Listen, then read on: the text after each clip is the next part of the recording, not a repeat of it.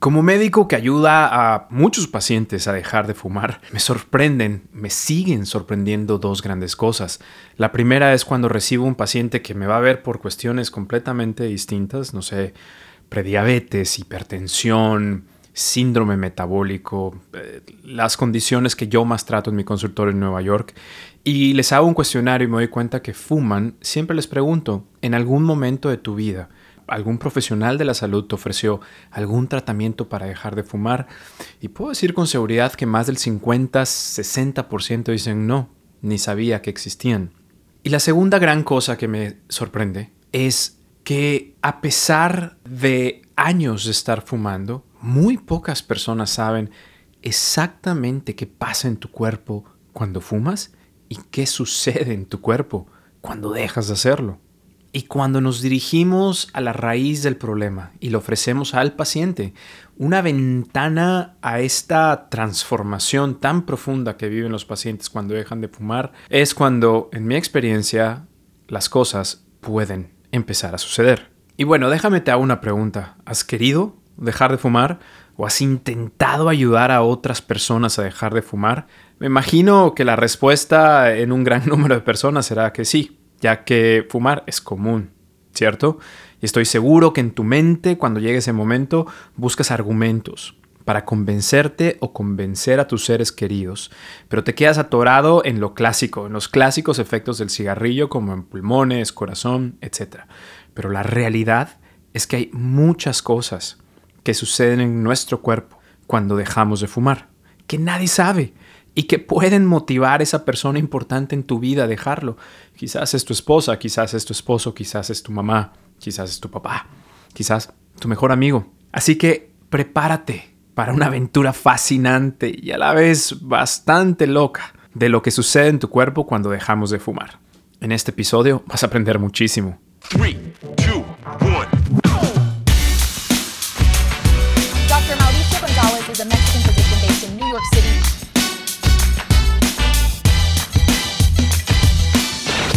Doctor Mao informa. Hola a todos, ¿cómo están? Y gracias por estar escuchando este episodio de mi podcast Doctor Mao Informa, que puede cambiarte la vida o cambiarle la vida a alguien que conoces. Yo soy su host, el Doctor Mao. Soy un médico con triple especialidad en medicina interna, medicina de emergencias y medicina de obesidad que vive y practica medicina en New York City. Amo, adoro, me encanta educar a mi comunidad y seguidores es mi pasión. Esto seguirá siendo hasta el día que el ser superior, como sea que le quieran llamar, me saque del planeta Tierra. Y sobre todo, me apasiona hablar de temas que son importantes, relevantes, que tienen el poder de cambiarte la vida como este, como dejar de fumar. Les voy a pedir un favor si este tema te apasiona y si quieres seguir aprendiendo más, no olvides suscribirte a mi podcast ahora mismo en la plataforma que utilices. Puede ser Spotify, Apple o Google, lo que sea, pero dale click para que me sigas. Ok, antes de empezar con todas estas maravillas, quiero subsanar una pregunta que recibo a menudo. Ok, Mauricio, pero ¿cómo se diagnostica la dependencia al tabaco? Las personas piensan o tienen esta idea que el simple y sencillo hecho de que una persona diga sí fumo es suficiente para establecer una dependencia y la realidad es que no es así. A manera de introducción hay que recordar que el tabaco ocasiona tres tipos de dependencia. No todas las dependencias son iguales. Existe la psicológica gestual, la social y la física.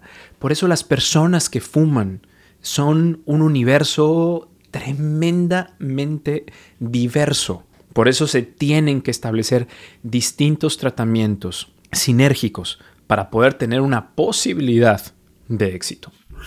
Y bueno, de regreso al diagnóstico, el test que utilizamos, sobre todo los médicos internistas o de atención primaria, para establecer la dependencia, solo puede analizar la dependencia física por la nicotina, ni la social ni la psicológica. Este test se llama test de Fagenstrom y Originalmente consta de seis preguntas, pero honestamente en los tiempos actuales es muy poco probable que los médicos tengan el tiempo de hacer todas estas preguntas. Entonces hay una versión abreviada que simple y sencillamente hace tres preguntas muy puntuales. Una, ¿Cuántos cigarrillos fumas al día? 2. ¿Cuánto tiempo pasa desde que te levantas hasta que consumes el primer cigarrillo? 3. ¿Cuál es el cigarrillo que más necesitas? Ahora pongamos un ejemplo. Si esta persona, este paciente, contesta que fuma 20 o más cigarrillos, que se fuma el primer cigarrillo en la primera media hora desde que se levanta y que ese es precisamente el cigarrillo que más necesita en el día, esta persona tiene una dependencia física alta por la nicotina. Así es como los médicos nos damos una idea franca, que tenga riqueza clínica para saber qué tan intenso, qué tan intensivo debe ser nuestro tratamiento y a qué nos enfrentamos. Ahora les voy a dejar un aperitivo de lo que van a aprender en este episodio. Uno puede pensar qué tan crítica o qué tan crucial puede ser esta información. Déjenme les doy un ejemplo con números, que los números son los que realmente importan, porque dicen una historia verdadera.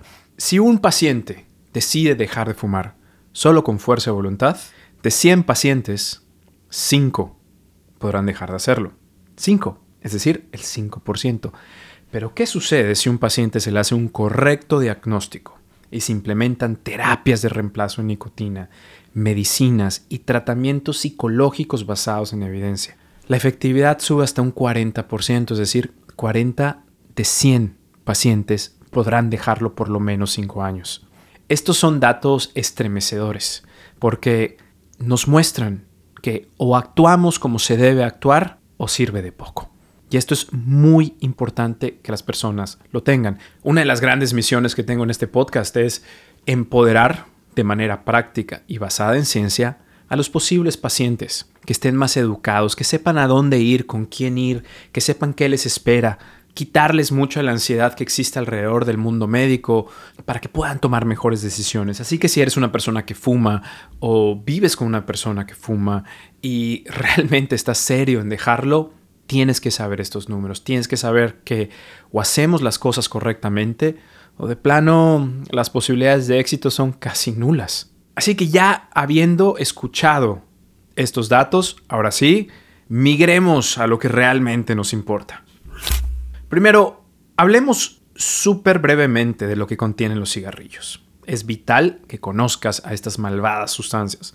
Aquí te doy algunos ejemplos. Nicotina, la que todo mundo conoce, es la sustancia adictiva de los cigarrillos, aunque la nicotina en sí misma no es cancerígena.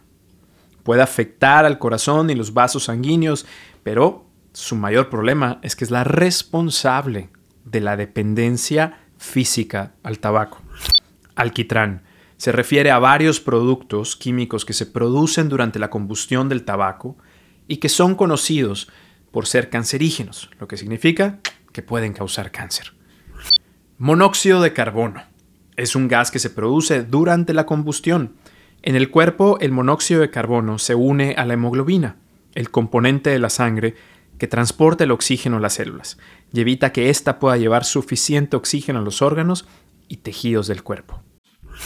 El arsénico, la cual es una sustancia tóxica que puede estar presente en los cigarrillos y genera un daño, un estrés oxidativo tremendo a nuestras células que termina por lastimar el ADN y por supuesto puede contribuir a la aparición de ciertos tipos de cáncer.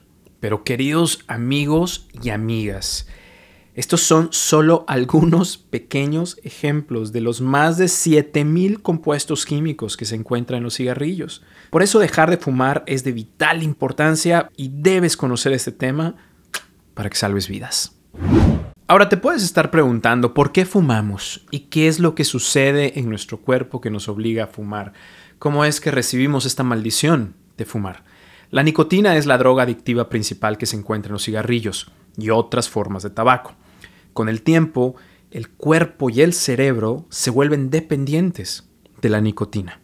Es sorprendente descubrir que entre el 80 y el 90% de los fumadores regulares son adictos a esta sustancia. La nicotina impacta rápidamente tu cerebro, liberando adrenalina y generando una sensación placentera y energizante. Sin embargo, esta sensación desaparece rápidamente, dejándote cansado, deprimido y deseando experimentar esa sensación nuevamente. Con el tiempo, tu cuerpo desarrolla una alta tolerancia a la nicotina, lo que te lleva a conducir más cigarrillos para obtener el mismo efecto. Este ciclo de altibajo se repite una y otra vez, una y otra vez, conduciendo a lo que nosotros conocemos como adicción.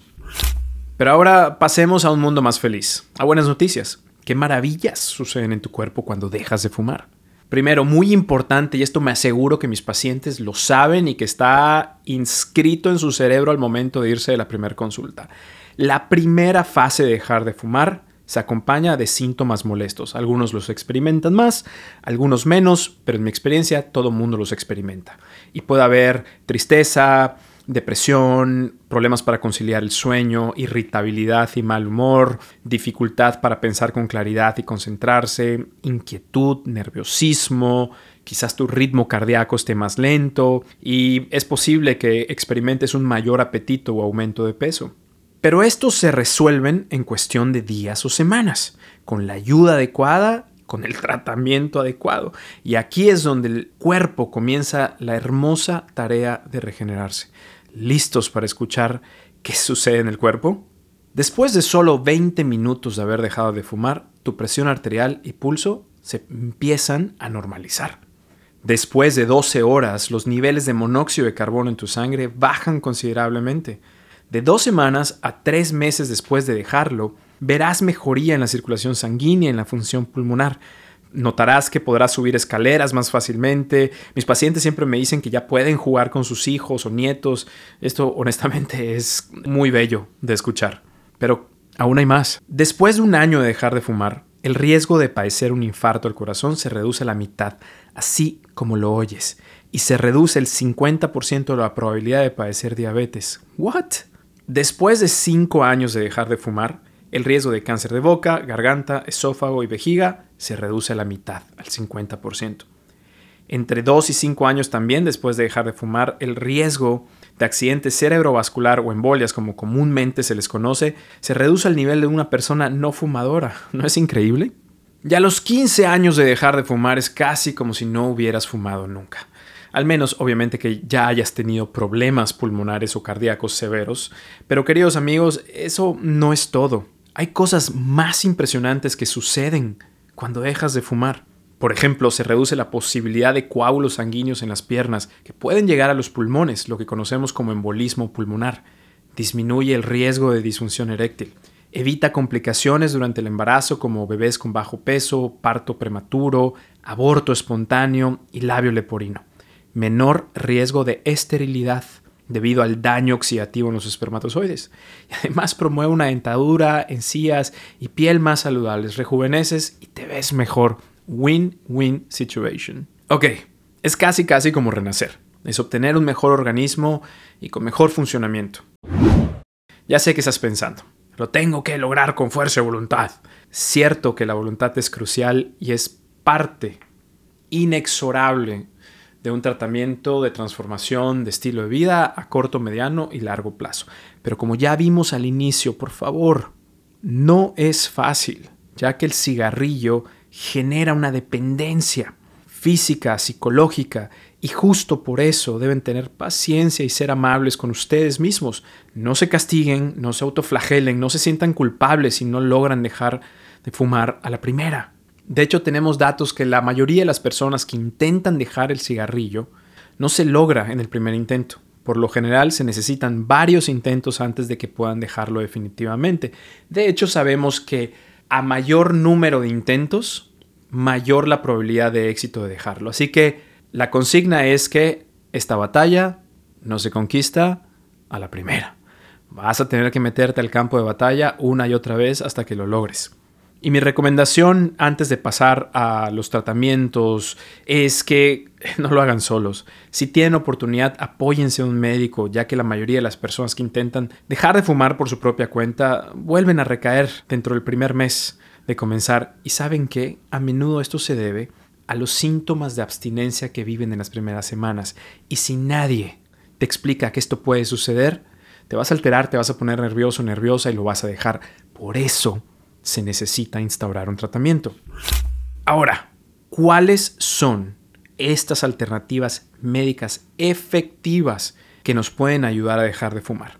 Empecemos hablando sobre la terapia de reemplazo de nicotina, TRN, como se dice en Estados Unidos. Este fue el primer tratamiento para dejar de fumar disponible y aprobado por la FDA, y es el que más tiempo tiene de estudios. El objetivo es simple, es reemplazar temporalmente la nicotina en los cigarrillos para así reducir la motivación para fumar y los síntomas de abstinencia, facilitando así la transición del tabaquismo a la abstinencia completa. Te hace la vida más fácil. Esta terapia, en palabras sencillas, proporciona nicotina en distintas formas. Puede ser en goma de mascar o chicles, parches, rociadores nasales, inhaladores o inclusive pastillas de nicotina, las famosas Los Anchos. Pero recuerden, estos productos no tienen los otros químicos dañinos del tabaco y no hay productos de combustión. Primero hablemos de los parches de nicotina. Yo soy fan de los parches de nicotina porque son universales, todo el mundo los ha visto y se encuentran en muchos lados del mundo. Estos se emplean de la siguiente manera. Se utiliza un parche nuevo cada mañana y funcionan liberando una cantidad controlada de nicotina en el cuerpo a lo largo del día, lo que ayuda a reducir los síntomas de abstinencia y los antojos de cigarrillos. Ahora, no todos los parches son iguales. Tienen tres dosis distintas de acuerdo a los cigarrillos que tú fumas al día. Si fumas menos de 7, si fumas entre 7 o 14, si fumas más de 14 cigarrillos al día, el doctor te va a prescribir la cantidad de nicotina en miligramos que tienen estos parches. Y algo muy importante, que es lo que hacemos todos los doctores que trabajamos con pacientes para ayudarles a dejar de fumar. Los parches se pueden, o quizá debo decir entre paréntesis, aunque hay un poco de controversia aquí, pero hay que decirlo, no solamente se pueden, sino se deben combinar con medicamentos, con nicotina de rápida acción, como son las pastillas o gomas de mascar, para combatir rápidamente la necesidad imperiosa de fumar. Esta combinación es fácil de usar y múltiples estudios han demostrado que el uso de dos tratamientos de reemplazo de nicotina a la vez puede ayudar a que se deje fumar con más éxito que con uno solo.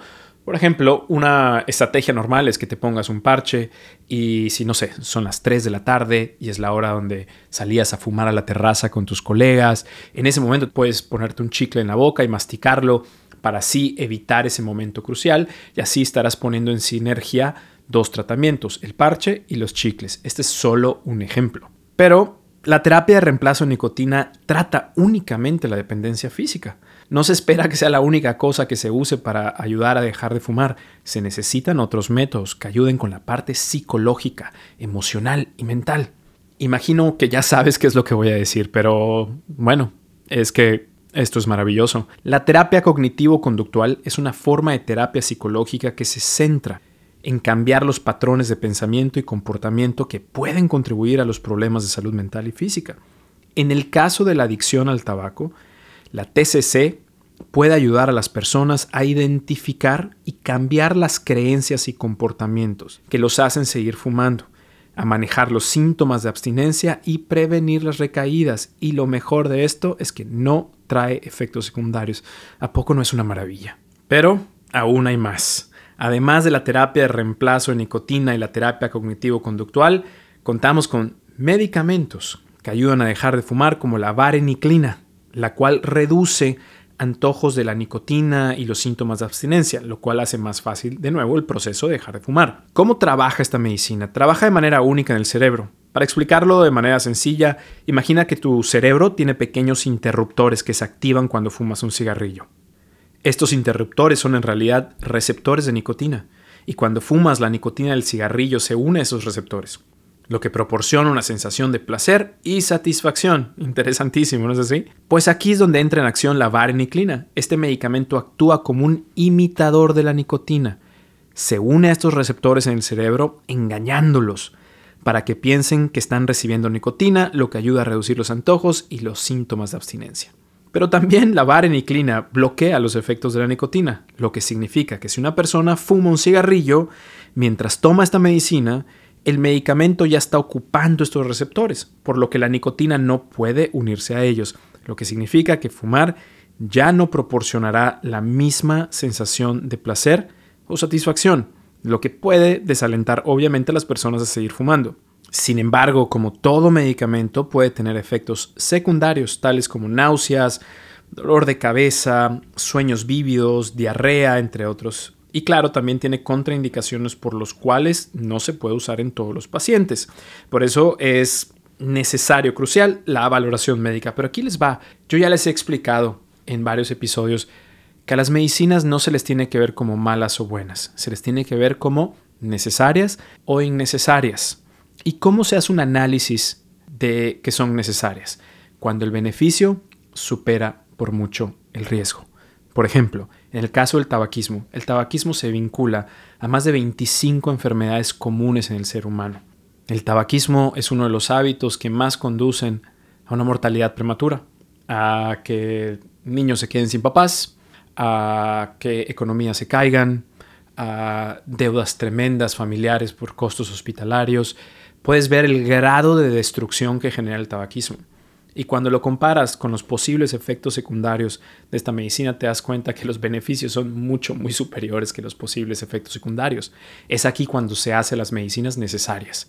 Cuando los riesgos de una medicina superan los beneficios de esta, es cuando nosotros llamamos que son innecesarias.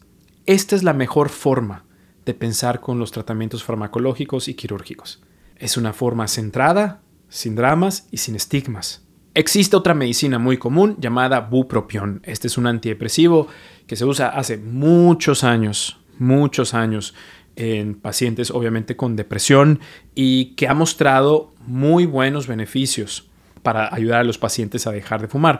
Esta es una medicina mucho más conocida porque un número mayor de pacientes las consume y sabemos exactamente cuál es su perfil de seguridad y efectividad. En sí tenemos estas dos medicinas, vareniclina y bupropión. Ok, pero te estarás preguntando, ¿qué doctor me puede ayudar en el proceso para dejar de fumar? Existen muchas clínicas y centros de salud que ofrecen programas para dejar de fumar. Además hay médicos psiquiatras e internistas con especialidad en adicciones que pueden ayudarte. Mi mejor recomendación es que te acerques a tu clínica o médico de confianza para que te orienten, para que te digan a dónde ir, qué hacer, todas las instrucciones que tú necesitas para tomar un buen paso. Y antes de despedirme me gustaría platicarles qué es lo que yo hago con mis pacientes. Cuando detecto o diagnostico una dependencia física alta, hacemos absolutamente todo. Les pido que se sometan a terapias cognitivo-conductuales, los cuales ayudan no solamente en el tabaquismo, sino después regresan los pacientes diciendo, doctor Ma, mi ansiedad, mi depresión eh, han mejorado muchísimo con la terapia cognitivo-conductual, etc. Así que te va a ayudar en múltiples ángulos de tu vida. También implemento parches para una liberación de nicotina a través del día y los chicles en momentos de alta ansiedad, cuando son momentos que la persona vincula con fumar. Y generalmente empiezo con alguna de estas dos medicinas de acuerdo a la disponibilidad que se tenga, o vareniclina o bupropión. Hacemos absolutamente todo porque recuerden, esta es la diferencia entre el 40% de efectividad versus el 5%. La diferencia es enorme. Por cierto, como se darán cuenta, no he mencionado el vapeo. El vapeo sigue siendo un tema incierto, hay muchos pros, hay muchos contras. Si les gustaría que les haga un episodio sobre el vapeo, por favor escríbanmelo en las preguntas, en los comentarios aquí en las plataformas del podcast y lo tomaré en cuenta y se los haré. Hasta aquí el episodio de hoy. Les agradezco que se hayan quedado hasta el final. Ahora ya tienen suficiente información. Ya están equipados con estrategias, precisas y concisas para ayudar a mejorar la vida de las personas que viven cerca de ustedes o inclusive ustedes. Por favor, queridos amigos y amigas, compartan esta información con sus amigos y familiares porque juntos podemos crear una sociedad más saludable y libre de tabaco. Te suplico, no olvides suscribirte a mi podcast para que sigas obteniendo educación para vivir más y mejor. Nos escuchamos pronto. Doctor Mao informa.